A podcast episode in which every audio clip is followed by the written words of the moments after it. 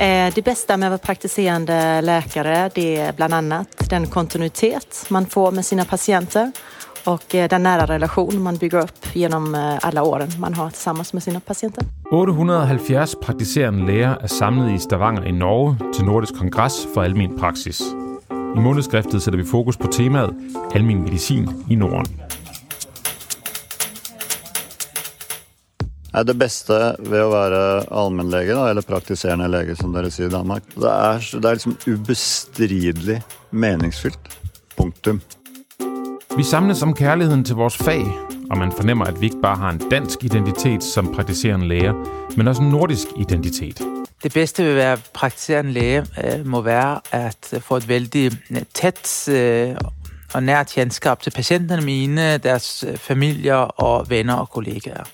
Mit navn er Christian Føtz. Jeg er redaktør på Månedskriftet, og i den næste halve times tid skal vi møde gode alminmedicinske kollegaer fra kongressen, og jeg vil sammen med mine to medredaktører, Lene Aersnap og Jon Eik Swisler, dykke ned i artiklerne fra augustnummeret af Månedskriftet, som handler om almen medicin i Norden.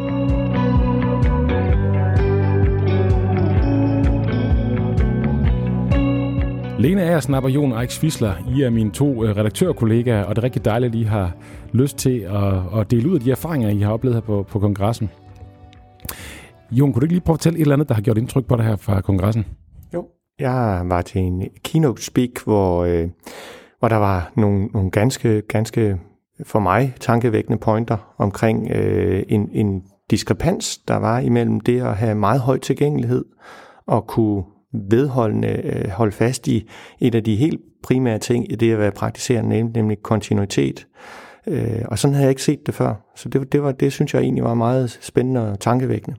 Så pointen her det er, at man kan ikke både øh, have en høj tilgængelighed og have en høj grad af kontinuitet. Det var, det var i hvert fald pointen i det, i det foredrag, ja. Og det kender vi jo godt øh, fra vores egen dagligdag, men det er så også åbenbart en ting, man snakker om ude i det lidt bredere forum.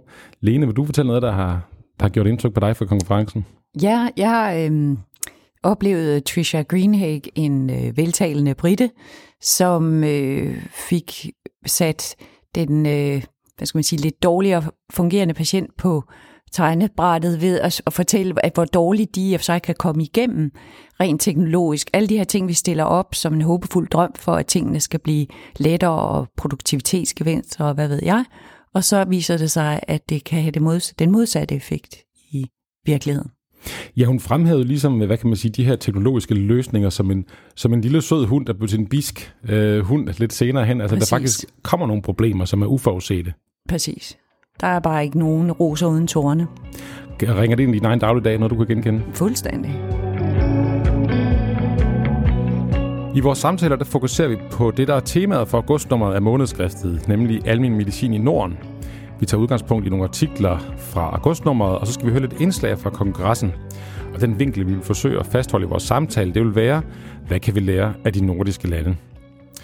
Det første, vi skal tale om, det er Villa Sana. I den her udgave af månedskriftet, der er nemlig en lille artikel om Villa Sana, der er et tilbud til kriseramte norske læger. En dansk praktiserende læge, Naomi Meyer Henius, har sammen med sin mand, som også er læge, besøgt Villa Sanna, som er et hus smukt placeret i Norge. Baggrunden for, at man har oprettet Villa Sanna, var nogle bekymrende resultater af en helbredsundersøgelse, der var lavet øh, af læger i 90'erne. Blandt andet var der mange læger, der har oplevet behandlingskrævende psykiske symptomer, men som ikke havde søgt hjælp, og derimod havde op til 80% udskrevet medicin til sig selv. Og der var øget selvmordsrisiko blandt lægerne i forhold til baggrundsbefolkningen. Så besluttede man sig for at bygge et hus, nemlig Villa Sander, som skulle tjene som et tilbud til kriseramte læger. Det er gratis, tilbydes alle læger i Norge, og der føres ikke journal. De har forskellige tilbud, helt fra en telefonsamtale til et ophold af en uges varighed. Og 5.000 læger har siden 1998 brugt tilbuddet.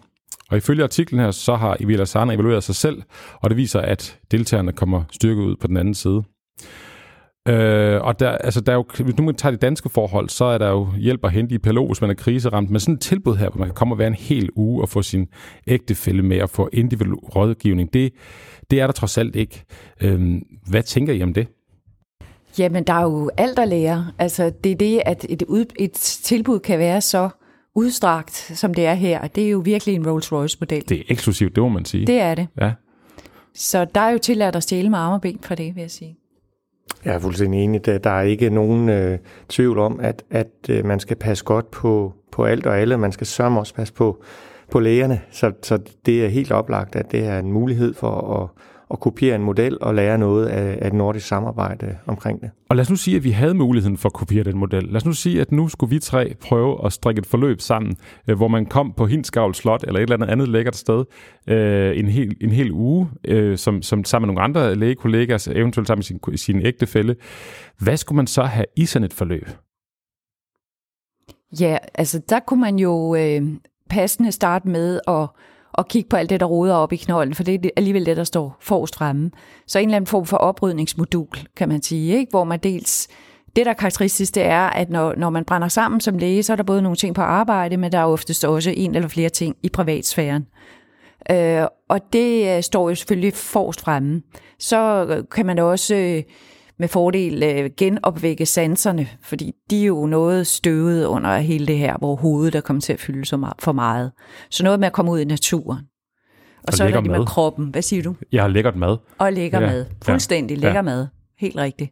Og igen at kunne udnytte, at der sidder nogle andre, der har det på samme måde. Grupper er jo kloge, hvis de bliver let øh, på en god måde. Og det skulle man jo selvfølgelig sørge for, at de blev. Og så også, at man, man kunne øh, finde ud af at komme tilbage til, til den beslutning, man egentlig tog, da man blev læge, eller man valgte at blive praktiserende læge. Hvad, hvad var det, der motiverede en dengang at, at prøve at få den tanke og den følelse tilbage igen i kroppen? Og også at, at blive konkret på at få, øh, få en personlig vejledning i forhold til at, at kunne øh, gå derud øh, igen i, i verden og, og, og komme videre helt konkret med, hvad er det, man skal hjem og, og, og, og gøre for at komme tilbage igen på sporet. Og det, er jo, og det er jo en meget, meget fint, det I beskriver. Det er jo ligesom, at man går baglæns i den proces, man så har været ind i ved at blive, ved at blive kriseramt. Altså man, man begynder at få sansningen tilbage og, og connecter sig til det meningsfulde i det her arbejde, vi har. Det kan man jo godt lidt miste, når man, når man føler, at man er ved at, at miste grebet om tingene. Du kan altså læse mere om Villa Sana i øh, august-nummeret af månedskriftet, som jo så er et norsk tilbud til, til de kriseramte læger.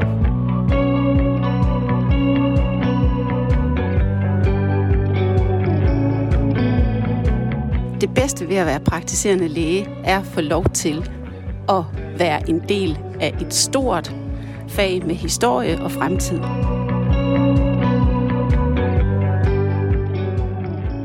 Nu skal vi høre lyden af Nordisk Kongres. As I said yesterday, I'm the guy to blame for the bad weather. And I have learned that uh, it's a good idea to not have too good weather because we, we should to stay inside. Uh, but, uh, vi befinder os som sagt på Nordisk Kongres i Stavanger i Norge. Og her er det officielle sprog engelsk. Det er som udgangspunkt jo fint og en nødvendighed, fordi der også kommer deltagere fra andre lande uden for Norden, og fordi det trods alt også kan knibe lidt med at forstå hinanden her i Norden. På den anden side kan det også være lidt anstrengende, fordi engelsk ikke er vores modersmål, og fordi man forpasser muligheden for at høre de skandinaviske sprog, som jo er så smukke. Her er et par kommentarer fra deltagere på kongressen øh, om det her med at have engelsk som det officielle sprog engelsk eller uh, norsk på kongress, det, jeg tenker engelsk går bra. På en god dag syns jeg til og med er litt gøy å snakke engelsk. Jeg ville hellere have, at vi talte vores eget sprog, og jeg fik trænet skandinavisk. But, uh, der er jo øh, ulike nationaliteter, også utenom de skandinaviske, og der, der synes jeg, det er greit eller i orden, at vi, vi taler engelsk. So, now we have to start our... Um, jeg, jeg tycker att det är fint det föregår på engelska för att det är inget alternativ. För svenskar förstår inte danskar och danskar förstår inte svenskar. Så därför tycker jag det är helt fint att det är på engelska. Really like det är den extra lille meter, jeg tænker, vi bliver nødt til at gå, fordi vi, selvom vi lige nu er nordiske kollegaer, har vi jo også internationale gæster. Ja, øh, Lena og Jon, vi går i, øh, i det her miljø, hvor vi på bedste evne taler, øh, taler engelsk og prøver at forstå vores kolleger på engelsk. Hvordan har I det egentlig med, at, øh, at det officielle sprog her, det er engelsk?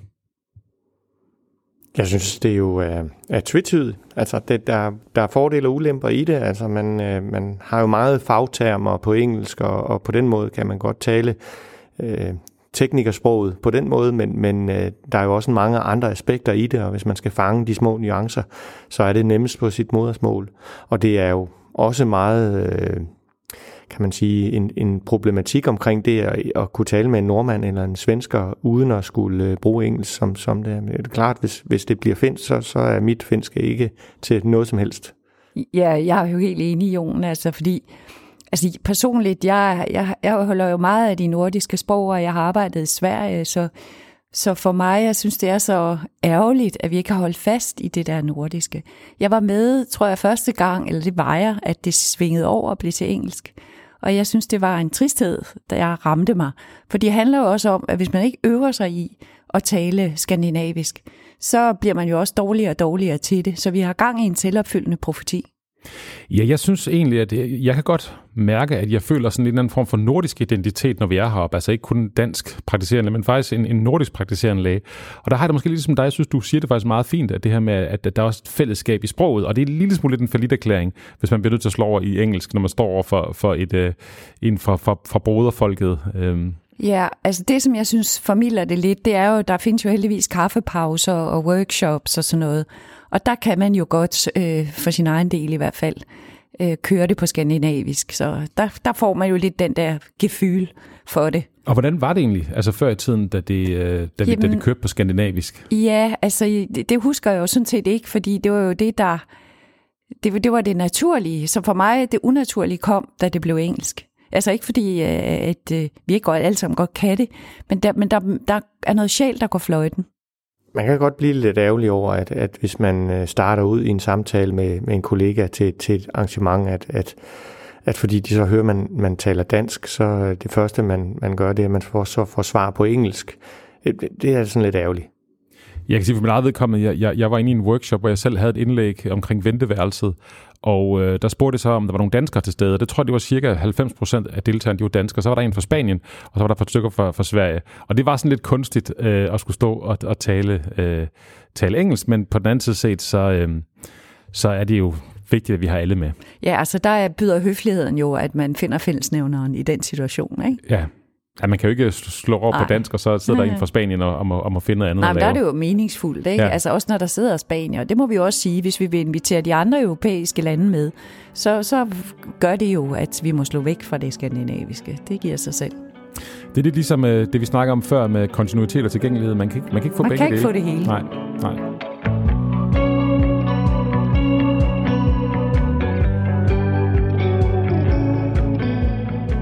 Hvordan bidrager vi i almindelig praksis til den grønne omstilling? Klimaforandringer beskrives som vores tids største krise, og alle er enige om, at der skal gøres noget. Men hvad kan vi gøre, og hvor kan vi gribe til inspiration? En gruppe af danske, norske og svenske almindelige holdt en meget velbesøgt workshop om klimaudfordringerne, og hvad vi kan gøre i almindelig praksis for at bidrage til den grønne omstilling. Her skal vi møde praktiserende læge og konsulent i Kiop, Henrik Rasmussen, som deltog i workshoppen. Han bliver inspireret og vil meget gerne arbejde videre med den grønne omstilling både i egen praksis, og han har tanker om at udvikle en klimaklyngepakke i Kiop om, hvor meget CO2 man kan spare i sin praksis over tid. Jeg har lige været til et, øh, en session, der handler om grøn praksis. Enormt inspirerende. Altså, det er jo en megatrend i samfundet omkring os. Store virksomheder har alle sammen en politik for øh, deres CO2-aftryk, men altså i almen praksis, hvor vi jo godt kan lide øh, at være, gå foran med det gode eksempel, der er det faktisk ret nyt. Og de fleste af vores kollegaer har ikke tænkt så meget i den her retning, og det gælder også for mig selv. Altså jeg må indrømme, i vores praksis, vi har overhovedet ikke tænkt på det. Så det var enormt inspirerende. Vi havde, øh, der var en 4-5 øh, dygtige kollegaer, som fortalte om, hvordan det her det foregår i Danmark øh, og i Sverige og i Norge. Og hvad hedder det, masser af gode eksempler. Vi så også øh, et eksempel fra Grenå, hvor de har arbejdet med at implementere grøn praksis øh, i Danmark. Jeg fik nogle øh, rigtig gode idéer, altså helt lavt hængende frugter, som at spritte leje af, i stedet for at bruge legepapir, altså noget, man kan gå hjem og implementere øh, mandag morgen så øh, fik jeg øh, en liste over ting, de har implementeret op i Grenå, som jeg tænker at tale med mine kollegaer med, øh, eller om, og så ligesom prøve at gå i gang, gå den liste igennem og se, hvad kan vi gøre, måske for en roll-up i venteværelset, der handler om, hvad vi gør for at være en grøn praksis. Og endelig øh, i min egenskab af hvad hedder det, um, lægefaglig konsulent i KIRP, så sidder vi også i KIRP og udvikler klyngepakker til de praktiserende læger. Og der talte Jannik og jeg om at, at prøve at, at være i kontakt med grøn praksis i Danmark for at se, om vi kan få lavet en klyngepakke, som så kunne blive tilgængelig for klyngerne i Danmark. Det er jo sådan, at 98 procent af de praktiserende læger i Danmark er organiseret i klynger, hvor de arbejder med databaseret kvalitetsudvikling. Og hvis vi kunne lave en klyngepakke til det, så kunne det jo få impact, måske ikke bare for en praksis, men for en hel klynge, hvor man kan måle data på, hvor meget CO2 man sparer over tid. Det her med, med grøn praksis er en relativt ny dagsorden, men, øh, og der bliver sagt flere ting her, men har vi i almen praksis en forpligtelse til at være klimabevidste? Hvad siger, hvad siger I til det? Jamen, vi er jo en del af, af det omgivende samfund, så det har vi da helt, helt naturligt. Og jeg synes da også, at vi har en spændende forpligtelse til at prøve at arbejde med det, men mangler nogle redskaber måske, og, og noget information om, hvad, hvad, der, hvad der betyder noget. Øh, hvad er det, vi skal tage fat i, og hvordan skal vi gøre det? Det synes jeg, der er rigtig spændende og et rigtig fint tilbud, hvis der kommer en klyngepakke. Ja, det er jeg fuldstændig enig i. Altså, det er jo en genial tanke at have det netop i kløkkenpakken. Det tænker jeg, det er virkelig velegnet til, fordi det er bare sådan en liste. Altså, jeg er jo ligesom du, Jon. Jeg har jo overhovedet heller ikke implementeret noget af det her, men jeg tænker selvfølgelig, at, at det skal vi jo. Men, men det at udnytte, at vi er kloge sammen, og nogen har siddet og tænkt over det her, det vil jeg da bare rigtig gerne have en liste af, hvor, hvor det er, vi skal gå i gang i videre. Ja, der hvor jeg tror, hvor mange også bliver ramt, det er, at man vil gerne gøre noget, men hvad skal vi gribe at gøre i? Altså nu bliver der nævnt det her med, med øh, hvorfor skal man i til tørre undersøgelser, trække et stykke legepapir øh, ud, og så smide det ud bagefter. Det gør, det gør mange af os jo, men det vil bare spritte det af. Der var også nævnt nogle andre ting, at for eksempel kan man nedsætte sit plastikforbrug ved at ændre plastikkopper til papirkopper. Øh, og der var også nogle andre ting. Man kunne fx også tale med sine patienter omkring øh, kost, fordi det er tit sådan, at sund kost er faktisk også klimavenlig kost, blev der fremhævet i workshoppen her. Det er jo, det er jo helt fra, fra de, de små detaljer, vi i Danmark synes, at, at vi gør noget for miljøet, når vi går i gang med at sortere affald, og det skal vi jo også gøre i klinikkerne, og der er måske 10 øh, kategorier, vi skal sortere i, men, men bare komme dertil, og hvordan gør vi det lige praktisk, og hvem får vi hjælp af at, at, at gøre det i, til de helt store tanker om, hvordan kan vi nedsætte vores øh, energiforbrug i praksis. Øh, øh skal der skrues op og ned for varmen? Skal vaskemaskinen sættes til at vaske om natten osv.? Der, der, der er masser masse tanker om det her, og, og der er helt sikkert noget at vinde ved at være fælles om det. Helt sikkert. Så der er jo den der forskel imellem, altså noget, der skal være sterilt og alt det der engangsudstyret, ikke? Altså der kan jeg da huske, jeg var i Tyrkiet, øh, IMC med, og også i Guatemala for den sags skyld, hvor man øh, vaskede jo engangshandskerne og vendte dem rundt og lagde dem tørre ud på græsplænen, ikke? Og så kom man jo som kornfed dansker der og tænkte, hold nu op, ikke? Men, men det har altid vendt sig i mig med det der kolossale spil af engangsudstyr. Men omvendt så har vi også risikoen for infektioner, så der er jo også noget der, ikke? Ja, det er de klassisk dilemma. Ja, det er ja.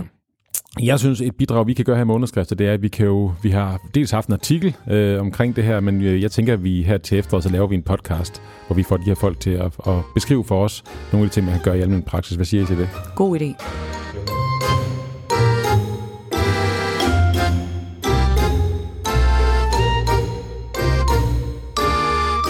Nu skal vi tale om Norge. I 2015 flyttede ægteparet Inge Johanne og Jakob Ravn fra Danmark til Norge begge to uddannede almindelige i Danmark, men de ønskede et lægeliv langt væk fra 1813 og den sundhedslov, der blev indført i 2013. De har skrevet artiklen øh, med titlen Almin medicin i Norge, hvor de beskriver deres møde med det norske sundhedsvæsen og fremhæver nogle af forskellene, de oplevede ved at være praktiserende læge i Norge og i Danmark. Blandt andet så skulle man ikke købe sig ind. De havde intet personaleansvar. Patienterne betaler 212 kroner for at gå til læge. Sygemeldinger fylder rigtig meget, og i Norge der kan man tage en såkaldt tidstakst, hvis en konsultation den tager over 20 minutter. Akutfunktionen er anderledes. Her kommer man som læge ud til trafikulykker og traumer, typisk udrykning 1-2 gange om ugen. Og så kan man som praktiserende læge pålægges øh, op til 20% arbejde i en kommunal stilling. Det kan fx være, at man skal servicere en helsestation for at lave noget forebyggende arbejde i kommunen. Udover det, så skal man så recertificeres i Norge hver femte år. Der er mange ting, man kan tage fat på. Jo, men det her med, det her med at man forpligter sig til en vis del af arbejdstiden, den, den øh, skal foregå i, i, øh, i kommunen. Hvad, hvad tænker du om det? Jamen det er jo, der, der er jo sikkert fordele og ulemper i, i, i hver system, men, men når man sådan øh, her tæt på, på sommerferien ser, at, at ens øh, indbakke med attestanmodninger er ved at bune over, så, så tænker jeg jo lidt, det havde været rart, hvis man havde tæt samarbejde, og man, man bare jævnt hen ad vejen fik øh, klaret nogle af de samarbejdsting, der, der kunne være, men det kunne også være meget spændende at være med sammen med sundhedsplejen og, og se på, på, på små børn og problemer i forhold til problemfamilier osv. Så, så, så, så den del kunne jeg kun se som noget, noget positivt, hvis, hvis der ligesom var et, et formaliseret samarbejde. Og du er ikke bekymret, Jon, for den ekstra arbejdsbyrde, det ville pålægge dig, hvis du nu sagde, at du oven i det, du i forvejen sidder og laver, jeg tænker, du synes, du er travlt i forvejen, at du så også lige havde 20 procent med kommunen? Ja, ja, det var jo et håb, kan man sige, i forhold til, at, at den øh, tid, som man alligevel bruger, når man er i kontakt med hjemmesygeplejen og noget andet, blev lagt ind og formaliseret i de 20 procent. Men det kan godt være, det er naivt. Og så tror du, det kan holdes inden for det?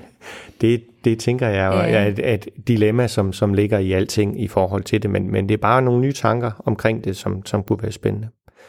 Man kan sige, der er det perspektiv i hvert fald, at uh, tingene bliver mere integreret i til integreret sundhedsvæsen. Det kan man jo kun synes er en god ting, men uh, som Lene, så tror jeg, at de mange dem, der lytter med, vil tænke, hold da op, altså hvis jeg skulle lægge en dag mere i det her arbejde, uh, så ville det være svært. Men det er jo set ud fra en dansk model. Og, måske ja. kan man også sige, at, så kunne vi jo påvirke måske processerne på en anden måde, hvis vi gik ind og fik et formaliseret øh, medejerskab til den tid, vi brugte i fællesskab. For vi er jo sikre på, at jeg er nok ikke den eneste, der synes, at nogle af de indspil, der kommer fra, fra kommunal side på øh, uendelige rækker af e-mails, ikke altid er sådan de, som jeg havde drømt om, de skulle være i hvert fald. Men spørgsmålet er altså, hvad man skal lave i kommunen. Øh, ja. Det, det er jo det. Men hvis vi kan tænke kreativt sammen om det, så er det jo noget andet. Og vi ligesom kan tænke forfra sammen om det. Jeg tænker jo, der mangler i hvert fald noget lægefaglighed i meget af det, der foregår i kommunalt i Danmark, øh, hvor, hvor, hvor der kunne være en helt klar fordel i, at, at man fik sat noget lægefaglighed ind, som måske kunne forebygge nogle af, af de irriterende e-mails for eksempel. Det ville i hvert fald være kærkommet, hvis man kunne det. Øh, men øh, det var altså lidt om almindelig medicin i Norge, hvor ægteparet Inger Johanne og Jakob Ravn, de flyttede fra Danmark til Norge i 2015, og der kan jeg så læse mere i, i månedskriftet øh, omkring, hvordan de har oplevet det skifte.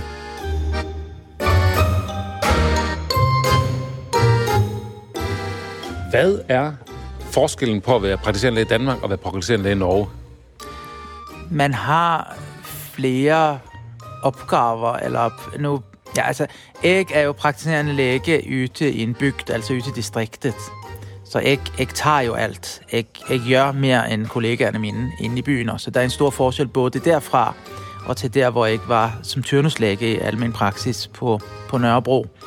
Da, øh, ja, med, med, med har småkirurgi, gynækologi, med har alt.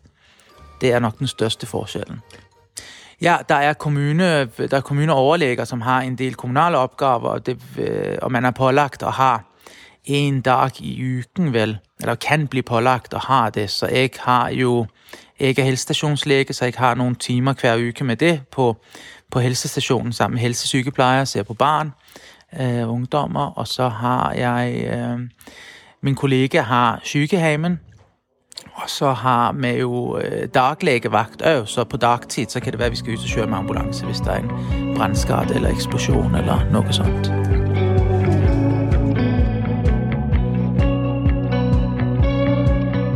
Hvad er den største udfordring i dit fag, almen medicin, sådan som du ser det? Det spurgte vi nogle af konferencedeltagerne om i dag, og her er nogle af svarene. Uh, den største udfordringen tror jeg, vi kan sige, at det er et, en grænseløs yrkesrolle.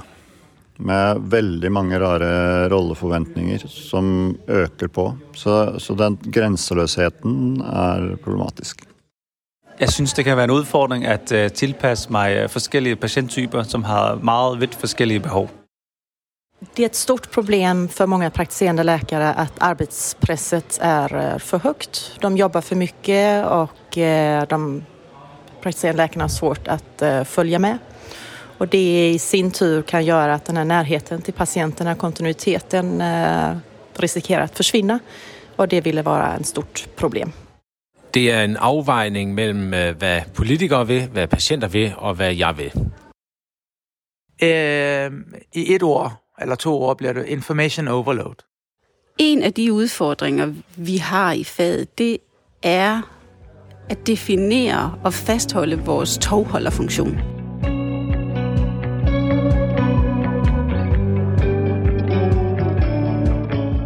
Den hollandske professor og praktiserende læge Nick de Witt holdt i går en keynote speak, hvor han pegede på nogle af udfordringerne, som han ser i relation til almindelig praksis. Han pegede på, at vi lidt er ofre for vores egen succes, fordi det er nemt at komme til os, og det er nemt at implementere nye ting i almen praksis, og almen praksis er billig. Desuden så taler han om den demokratiske udvikling, som jo er velkendt med flere ældre, og patientrollen den har ændret sig i retning af, at vi patienter måske bliver mere sådan konsumerende og øh, får mere magt. Og i egen rækker er der en global tendens til, at vi praktiserende læger gerne vil arbejde på deltid. Men når vi nu taler om, øh, om udfordringer i almindelig praksis, hvad har I så øh, opsnuset sådan ved at være i løbet af konferencen her? Ja, altså netop den øh, talk, du nævner på øh, Annik David, øh, sagde jo mig, at vi jo ikke er alene om de udfordringer, vi har i Danmark i øjeblikket med rekrutteringen til faget og det her med at, at drukne i arbejdet, og så hvad er løsningerne på det? Ikke? Det kommer han jo også nærmere ind på, og det er jo i sig selv en lang samtale. Ikke? Men, men bare det, vi er ikke alene om de her udfordringer, så vi må stjæle med arme og ben fra nogle andre, som, som måske er længere fremme i det, end vi er og så se, hvad vi kan eventuelt gøre. Ja, det gav en stor fællesskabsfølelse, det her med, at vi faktisk, det, det, det som vi tænker måske identificerer som vores udfordringer, det er faktisk nogle globale tendenser. Og det, det er jo helt, øh, altså, det er helt unikt, at, at vi, vi får sådan en, en beskrivelse af det fra, fra Holland, hvor, hvor man sådan lidt tænker, jamen der er der om nogle steder styr på almen praksis og forholdene, og, og de gode igennem mange år har det været. Og, og, og så står der en, en professor og fortæller, at de går på gaden her 1. juli i strække, fordi deres forhold er, er så presset. Øh, og det er jo over det hele, men, men også, at, at, at der samtidig er nogle tanker om, hvordan kan vi løse det? At vi, øh, vi, vi herrer herre selv over at kunne, øh, at kunne tage fat i nogle ting, for eksempel... Øh, en dansk øh, tilgang til ting med, med at udvide øh, mængden af personale og deres, øh, deres arbejdsområder, og, og med at få en superviserende rolle, som, som blev beskrevet for grenolagerne for eksempel. Altså hvor, hvor jeg så tænker, uha, jeg bliver så nervøs for, at øh, vores rolle som, som praktiserende lærer, som vi kender den og elsker den, og måske er det bare mig, der er en dinosaur. Men det er det her med at, at være der med patienterne, at vi så, det var, det var jo det, vi har valgte faget på baggrund af, hvordan opretholder vi den identitet, når vi bliver smurt så tyndt ud over brødet. Det er min store bekymring. Ja, det taler han faktisk også om her, øh, Nick DeWitt, med, med, vi har de her core values, som vi prøver at tage med videre, hvor, hvor kontinuiteten i relationen jo er, det er, er en core value for os, og bestemt også grund til, at jeg har valgt det her fag. Øhm, og hvordan, hvordan transformerer vi så den ind i fremtiden, hvis der skal flere folk ind, ind, i, øh, ind, ind i praksis for at hjælpe os, så vi smører brød tyndere ud, eller smører tyndere ud? Ja, det svar blæser jo i vinden, ikke? men vi må jo prøve så godt vi kan. Der er jo ikke noget alternativ, fordi udfordringerne i de er der jo, de er jo helt klare og til at få øje på. Så det er jo bare at komme, at komme i gang og gøre det på den kreative måde, som jeg synes kendetegner almen praksis. Så prøver vi noget, måske virker det, eller så virker det ikke. Så prøver vi noget andet. Der er mange, mange øh, ting, hvor, hvor man kan sige, der er forsøgt en masse øh, måder at gøre tingene på. Der er teknologien, som, som kommer med i det på godt og, og ondt, fordi det jo ikke er, er nødvendigvis, fordi man får ny teknologi, at så går tingene nemmere eller bedre altid. Men, men, men jeg tænker, at det, vi, vi selv er er ansvarlige for at komme med nogle løsninger, og prøve at komme med nogle løsninger, og så kan noget fungere, og noget kan ikke fungere. Og der må man jo finde ud af, hvad, hvad, hvad man vil i forhold til det, og hvordan man bedst gør det. Jeg tror, jeg tror roligt, vi kan sige, at hvis ikke vi gør det, så kommer der nogle andre og prøver at løse problemerne på deres måde, og det er ikke nødvendigvis bedre. Det var lidt om de største udfordringer, men der er heldigvis også en hel masse glæde. Det er jo en stor del ved at være på sådan en konference, at man faktisk møder en masse lægekollegaer, som, øh, som bidrager til det her fællesskab med arbejdsglæde, og øh, ja, man kan, kun gå, man kan kun gå opløftet fra sådan en dag her, vil jeg sige.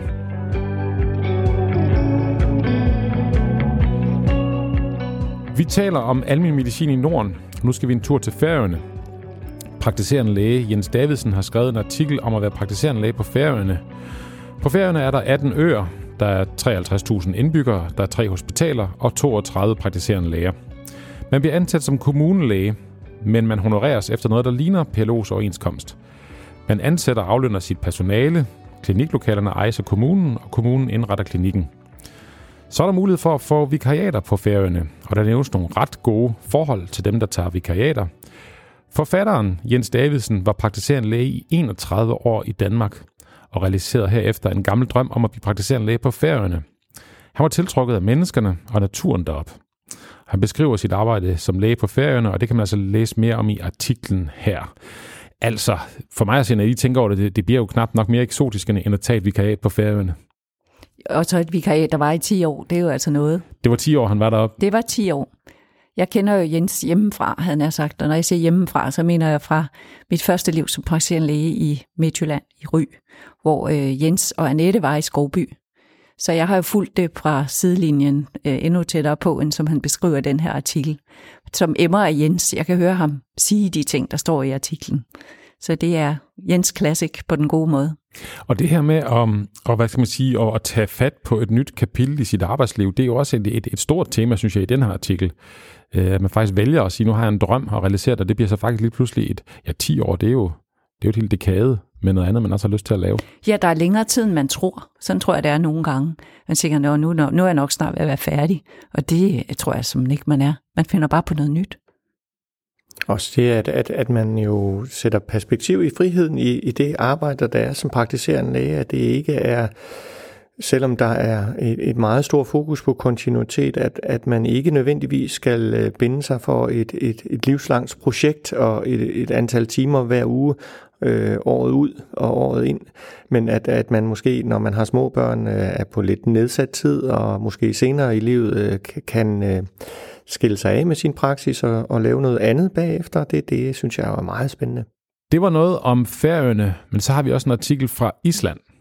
Ja, og sjovt nok er den jo nærmest, øh, om ikke født, øh, samme sted som Jens og Annette bor i, eller boede i Skovby, nemlig fra øh, nabopraksisen i Galten, hvor øh, min kollega, der også hedder Line, er gift med en islænding. Og det slog mig, da vi havde det her nordiske tema, gav videre, om ikke Lene kender en islænding. Og men sandt, når man ikke gjorde det.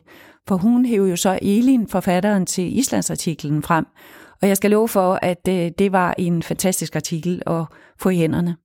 Fordi den her øh, relativt unge, uforskrækkede kvinde, som er kandidat fra 2012, mener jeg, øh, hun har jo bosat sig ude på altså Lars Tønskeds mark, det vil ikke for meget at sige, fordi det ligger jo 100 km fra den nærmeste by. Og der opererer hun jo med alt fra helikopter til øh, små øh, skrammer for en population på omkring 2400 mennesker, mener jeg det er. Med alle mulige øh, tekniske hjælpemidler selvfølgelig til rådighed, men kun sit eget gode hoved. Og så de folk, der lige kan skrave sammen på i den der lille flække. Det er en fuldstændig fantastisk fortælling om, om almen medicinsk kreativitet og hvad man kan med små midler. Ja, det er helt sikkert. Det er sådan en artikel, der giver et, et stort sug i maven. Det er rural medicine, når det, når det er helt klart. Ja, også sådan en uforfærdighed i forhold til, til, til, til, til vores fag, tænkte da jeg læste den. Ja, og den glæde, der stråler ud af hende, selvom øh, hun har nærmest ikke holdt jul, fordi øh, der, der er aldrig lige nogen på bemandingspladsen der. Ikke? Jeg tænker, hvordan Søren bærer hun så ad? Det må, altså, for mig er det en kilde til stor inspiration at læse om, hvor meget mening der var i det her, eller er i det her for hende, som jo helt overskygger alle mulige andre ulempe ting, som en, øh, en anden en nok kunne få øje på, hvis det var, ikke? Jeg synes, det er så imponerende. Jeg tager hatten så meget af for hende. Sådan en rigtig øh, integreret rolle, dels øh, som læge, men også bare dels det at være i, i et samfund på, på fuld tid med hud ja, og hår. For, og få det bedste ud af det på alle måder. Men hermed en, øh, en, en øh, anbefaling at få læst en artikel omkring at være praktiserende læge på Island.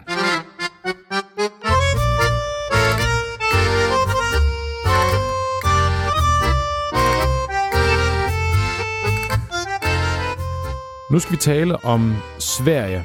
Sybille Bøjlen har skrevet en rigtig spændende artikel om almindelig praksis i Sverige.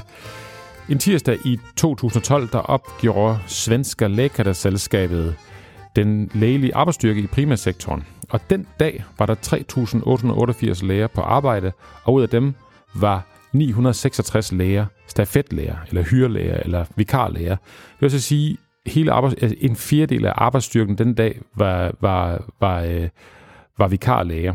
Og øh, der er ikke nogen nye tal for det her, men der er nok ikke noget, der tyder på, at det tal det er blevet, lave, det er blevet lavere. Artiklen beskriver udviklingen af almenlægen i Sverige igennem de sidste 100 år fra den faste læge til en nutid, hvor patientforløbene bærer præg af, at der ses mange forskellige læger i det samme forløb. Og 2008 i Sverige blev et afgørende år. Der blev nemlig indført fri nedsættelsesret i almen praksis i Sverige, og det gjorde man for at skabe noget konkurrence til de offentlige klinikker.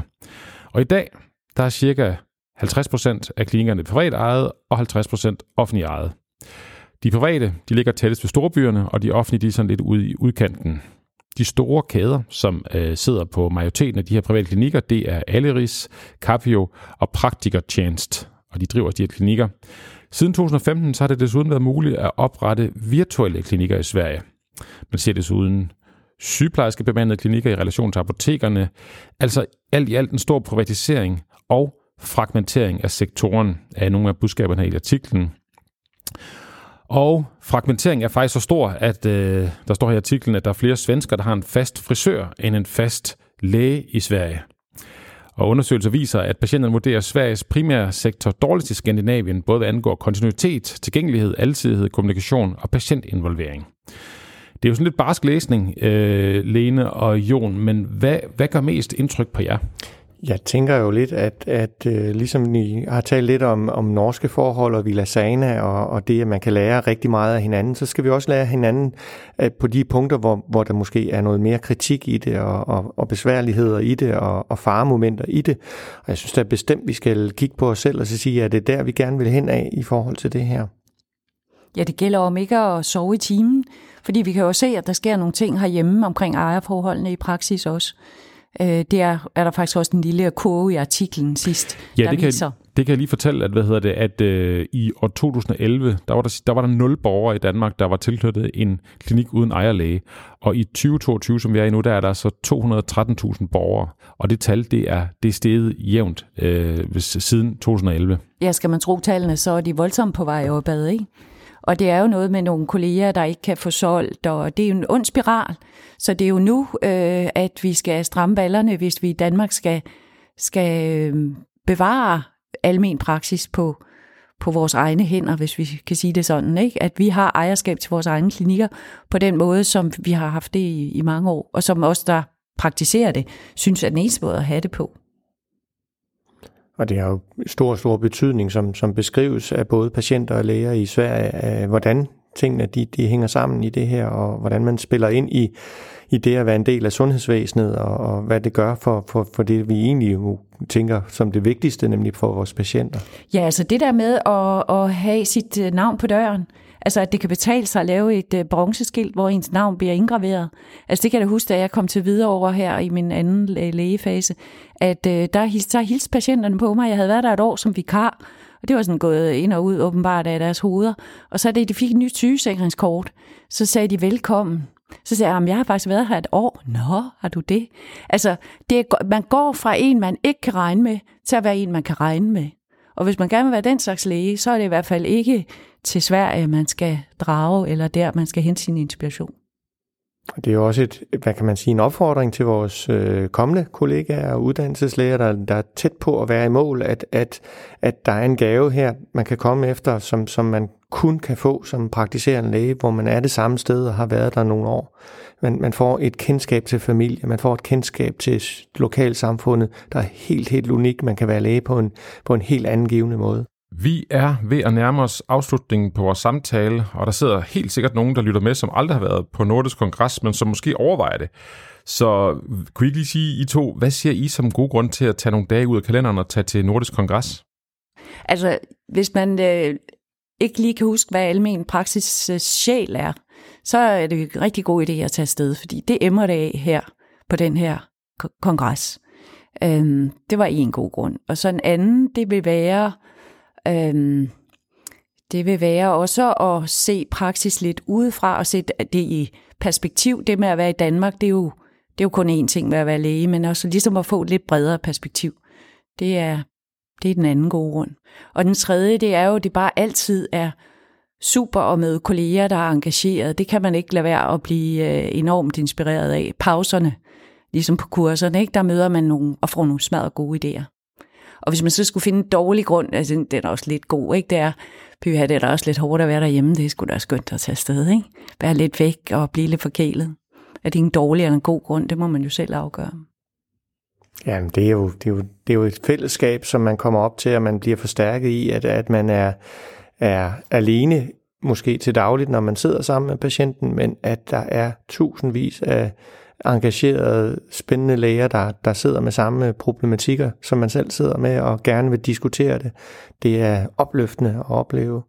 Det er det at kunne komme ud og lære noget nyt. Øh, for eksempel det er omkring, øh, hvordan vi vi, vi, vi kan forandre vores praksis, så det, vi omstiller i en grøn retning. Øh, det kunne spille lidt ind i, i den lidt negative, at vi alle sammen sætter os ind i, i et fly eller transporterer os på kryds og tværs og, og laver et ordentligt aftryk i, i et CO2-regnskab.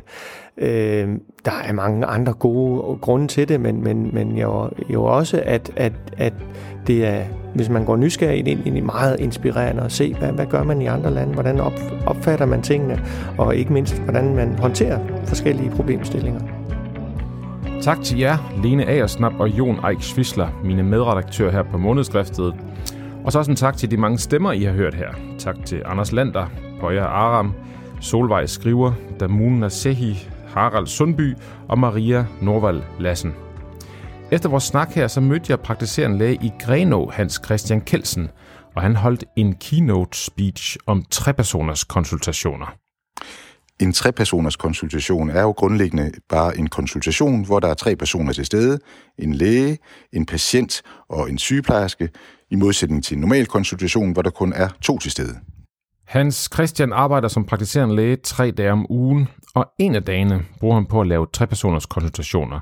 Men hvad er det egentlig, de kan? De kan noget i forhold til, at der er øh, flere, der diskuterer patienten. Man kan sige, de kan dels det, at når lægen og sygeplejersken taler om patienten, så kan patienten høre noget om sin egen lidelse, bedre forstå sin egen lidelse og stille uddybende spørgsmål. Det kan de selvfølgelig også ellers, men det er nogle andre ting, der kommer til stede, når der er tre. Og hvordan foregår trepersoners konsultationerne? Den måde, det rent praktisk foregår på i tre patientskonsultationer, det er, at det kan enten være, altså sygeplejersken og patienten er til stede i hele konsultationen. Det er de altid. Så kan man vælge, at lægen også er til stede i hele konsultationen. Det vil være, vil være nogle specielle tilfælde. Oftest er det sådan, at sygeplejersken starter sammen med patienten, og så på et tidspunkt bliver lægen kaldt ind. Så helt kort opsummerer, hvad hedder det, sygeplejersken historien for lægen, som så stiller uddybende spørgsmål, og så sker der sådan en tre-personers snak mellem læge og sygeplejerske og patient. Vi har talt meget om, at vi i en tid med lægemangel og store lægehuse er udfordret på kontinuitet. Det her er faktisk også noget, som vi mener kan bidrage til kontinuiteten på en fornuftig måde, også i et område, hvor der er få læger. Øh, vi er gået bort for at snakke om en lægekontinuitet. Vi snakker udelukkende om teamkontinuitet. Så det betyder faktisk også, at du som læge kan få... Kan, vi ser mange flere patienter, end vi ellers vil gøre, hvilket vil gøre, at vi faktisk kan opbygge noget kontinuitet med en større gruppe, end vi ellers vil gøre. Det kan være specielt vigtigt i et område, hvor man er få. Og patienterne, som sagt, de oplever kontinuiteten, fordi de har både lægen og patienten. Det er teamkontinuitet kontinuiteten, der er vigtigt. Der, hvor jeg har praksis, det er ude i Greno. Greno er sådan et sted, som svarer til Lolland og Falster og hvad, hvad hedder Vestjylland. Altså et område, hvor der er store udfordringer i forhold til tyngden af patienter. De har mange sygdomme, og der er en udtalt mangel på lægekræfter. Jamen altså, man kan sige, at vi har lavet forskellige evalueringer, og, og man kan sige, at en af evalueringerne, det var en kontinuitetsevaluering, hvor patienterne de blev spurgt øh, om, føler de, at øh, den her model giver dem en kontinuitet, øh, og har sammenlignet det med andre praksis i vores klynge. Og der opnåede vi faktisk, at de oplevede en kontinuitet i det her, som fuldstændig tilsvarede alle de andre praksis i klyngen, som var både solo og andre typer praksis. Hvis man gerne vil vide mere om det her, så er man meget velkommen til at kontakte enten mig, øh, øh, Hans Christian Kelsen, eller øh, en af mine kollegaer, Jannik eller Mogens. Øh. Man kan også gå ind på det, der hedder Praksispiloterne, som er vores øh, sådan nye øh, website, hvor vi prøver at øh, arbejde med de her ting og også øh, lave konsulentbistand øh, til andre praksis. Vi siger tak til praktiserende læge Hans Christian Kelsen, som her fortalte om trepersoners konsultationer. Og stor tak til dig, som har lyttet med. Vi håber, du vil tage dig tid til at læse augustnummeret af månedskriftet, der som omtalt har almindelig medicin i Norden som tema. Næste podcast herfra, den handler om patientklager. Mit navn er Christian Føds. Jeg er speciale i almindelig medicin og redaktør på månedskriftet.